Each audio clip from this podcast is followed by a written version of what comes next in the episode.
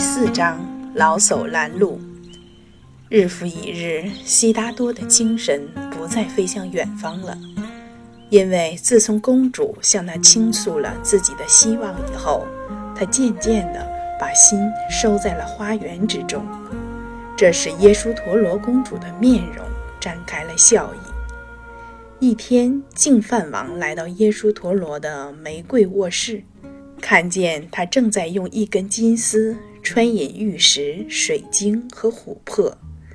透过窗棂，净饭王看见悉达多正和他的表弟阿难陀一起在河边的草坪上拉弓射箭。提婆达多和另一个释迦部落的王公站在一旁观看。青年人在一起呵呵地笑着、叫着，他们的声音清晰的。从远处传到这里，净饭王高兴极了，他得意地坐在金色的孔雀垫上，把美女们打发走，对耶稣陀罗说：“我们胜利了，我可爱的孩子。”他慈祥地笑着，黑黑的胡须在微微地颤动。我的孙子的母亲用她的手拉住了我儿子的心，这回你满意了吧？耶稣陀罗微笑着说：“尊贵的父亲，我很满意。我再没有什么但是来给您的耳朵添麻烦了。现在让他自由自在的和年轻的贵族们一起是件好事。我尊贵的父亲，我恳求您尽可能给他自由，自由对他是有益的。现在他成天说的想的。”都是这个未来的孩子，他将跨剑持枪，骑在马上，成为万王之王，就像我们所说的那样。当悉达多肩背剑囊，骑马归来时，他冲上前去，搂住这神采奕奕的青年勇士。他们来到大理石的寝室中，他把他搂在怀里，说道：“我的小鸽子满意吗？”生活美不美？耶稣陀罗答道：“十分十分满意。如果我的主人觉得生活美好，那就是我的欢乐。这样，宫中一片皆大欢喜，疑虑已被忘却。净饭王在骄傲中决意使儿子更自由、更安全。他在城中又建起一个最美的花园。”公主非常高兴，并且聪明地说：“我们必须放长套索，这样鸟儿就不会觉出受禁锢而飞向远方了。”有一天，悉达多给父亲捎去了一封信。他说：“伟大的父亲，如果我的花园已经建成，请允许我和表兄弟。”阿难陀、提婆达多及世家的其他贵族们一起去骑马游乐一番。回信是：明天。与此同时，净饭王的命令已在迦毗罗城的每个角落传开。明天，我儿子的战车将穿过街道驶向绝院。大家注意，不许任何老人在城里露面。因为我儿子的眼睛是不应该看到老、病、死的，这是统管他的神奇们的旨意。只有健康、愉快、漂亮的人才可以在路上欢迎他，违令者处死。命令已经家喻户晓，人们怀着恐惧交头接耳议论说这是命令。然后不论男人、女人和孩子。都匆匆忙忙地装饰着欢乐的街道，一群一伙的孩子们如小天使般跑来跑去，在悉达多将要经过的街道上洒满了鲜花。花园的大门前停放着王子的镶金象牙战车，挂在上面的烫着金花的彩绸在风中微微抖动。四匹白色的高头大马，佩戴着光彩夺目的鞍鹫，更是威风凛凛。战车旁站着出身高贵而心地善良的青年御手产多家。悉达多向妻子悉达多向妻子耶输陀罗行礼后，前行几步，登上战车。他身着黄金和珠宝制成的长袍，光芒耀眼，就像天顶的太阳神苏里耶下凡。人们都不得不遮住自己的眼睛。马匹轻轻地踏着步子，战车穿过城中的街道，被欢乐激动的人们犹如过路的微风，浮动着的灿烂的花朵，不断地向他发出敬畏的赞叹声。王子看到众人无比喜悦，感到十分欣慰。他向人们招手致意，并不断调转身来向所有的人微笑。他不时从战车上抓起一把把鲜花，轻轻地向人群中撒去。人们喜悦地拾起鲜花，放到嘴唇和前额上亲吻，因为这些花朵接触过王子的手。王子见到这种情景，心中产生了疑虑。为什么父亲至今才让我看到这种国富民强、欣欣向荣的景象呢？可是就在他撒出最后一把鲜花时，命中注定的时刻从天而降了。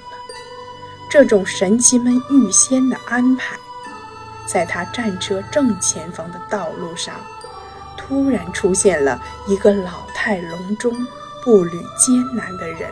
拦住了他的去路。那些威风凛凛的战马弯起脖子，轻蔑地朝着这个令人作呕的怪物摇来摇去，因为他们也同样是第一次见到这种不愉快的景象。按理说，净饭王下令后是不可能发生这种事情的。据传闻，这个老夫不是凡人。人类对他是无能为力的，而且当时加皮罗城所有的人们也根本没有看见他，看得清清楚楚的只有两个人：王子和他的战车御手产多加。老夫白花花的骷髅般的秃顶上立着几缕散乱的白发，就像树桩上长出的苔藓。他拄着一根木棍，每迈出一步都显得异常吃力、虚弱和笨拙。他那皮包骨头的下颚低垂着，露出光秃的牙床。他的眼睛里布满了血丝，眼角正在化脓，没有一根睫毛，只有不断涌出的脓水。他吃力而又痛苦地喘息着。神情极为恐怖。当他踉踉跄跄地穿过洒满鲜花的道路时，像一滩烂泥般地跪倒在地，蜷缩着的身子紧紧地偎在战车旁，嘴里还嘟嘟囔囔地说着谁也听不懂的话语，脑袋像风吹树叶一样摇摆不定，顿时如同乌云遮住了太阳。人们又欢乐变成恐怖，大家纷纷把视线转向欲行又止的战车，吃惊地屏住了呼吸。可谁也不知道发生了什么事情。他们想起了净饭王的命令，都站在原地一动不动，甚至连孩子们也呆住了。然而，他们除了看到王子脸上掠过一道阴影外，什么也没有看到。王子用手拉住缰绳，战马戛然而止，马鬃也从颈上竖起。王子惊悸地颤抖着，对御手大叫道：“产多加，这是什么意思？这是什么人？”老夫蜷缩在那里，嘴巴。嘟嘟囔囔地蠕动着，恐惧使产多加哑口无言。王子大叫道：“这是什么？什么？”人群中发出一阵叹息，好似朔风初起。产多家站在那里，俯身向前，手中拉着金刺的绿头，回答道：“王子，这是一个老夫，这是老。”拥挤的人们闻听此话，惊恐之状犹如听到宣布自己的末日。王子站立着，难以启口地问道：“什么是老？这个不幸的人是生来如此，还是受到了天国的审判？”人群又像肃风初起那样发出一阵叹息。产多加捂住脸答道。王子，他既不是生来如此，也不是受到神奇们的惩戒，这是人人共有的命运。每个在大地上出生的人都逃脱不开。这个气息奄奄的可怜虫，曾经是他母亲乳胸前的婴儿，然后是欢蹦乱跳、无忧无虑的对世界充满着好奇心的少年。后来，他长成青年，享受着五欲之乐。但是衰老就像呲牙咧嘴的猎狗，追随着每一个人。他终于被衰老捉住，摧残蹂躏。从此，他就只能在痛苦艰辛中度日。王子听后非常吃惊，但仍然不相信地问道。我伟大的父亲也会遇到这一天吗？尊贵的先生，是的。我的美女们的美貌也会沦为这种命运吗？是的。那么我呢？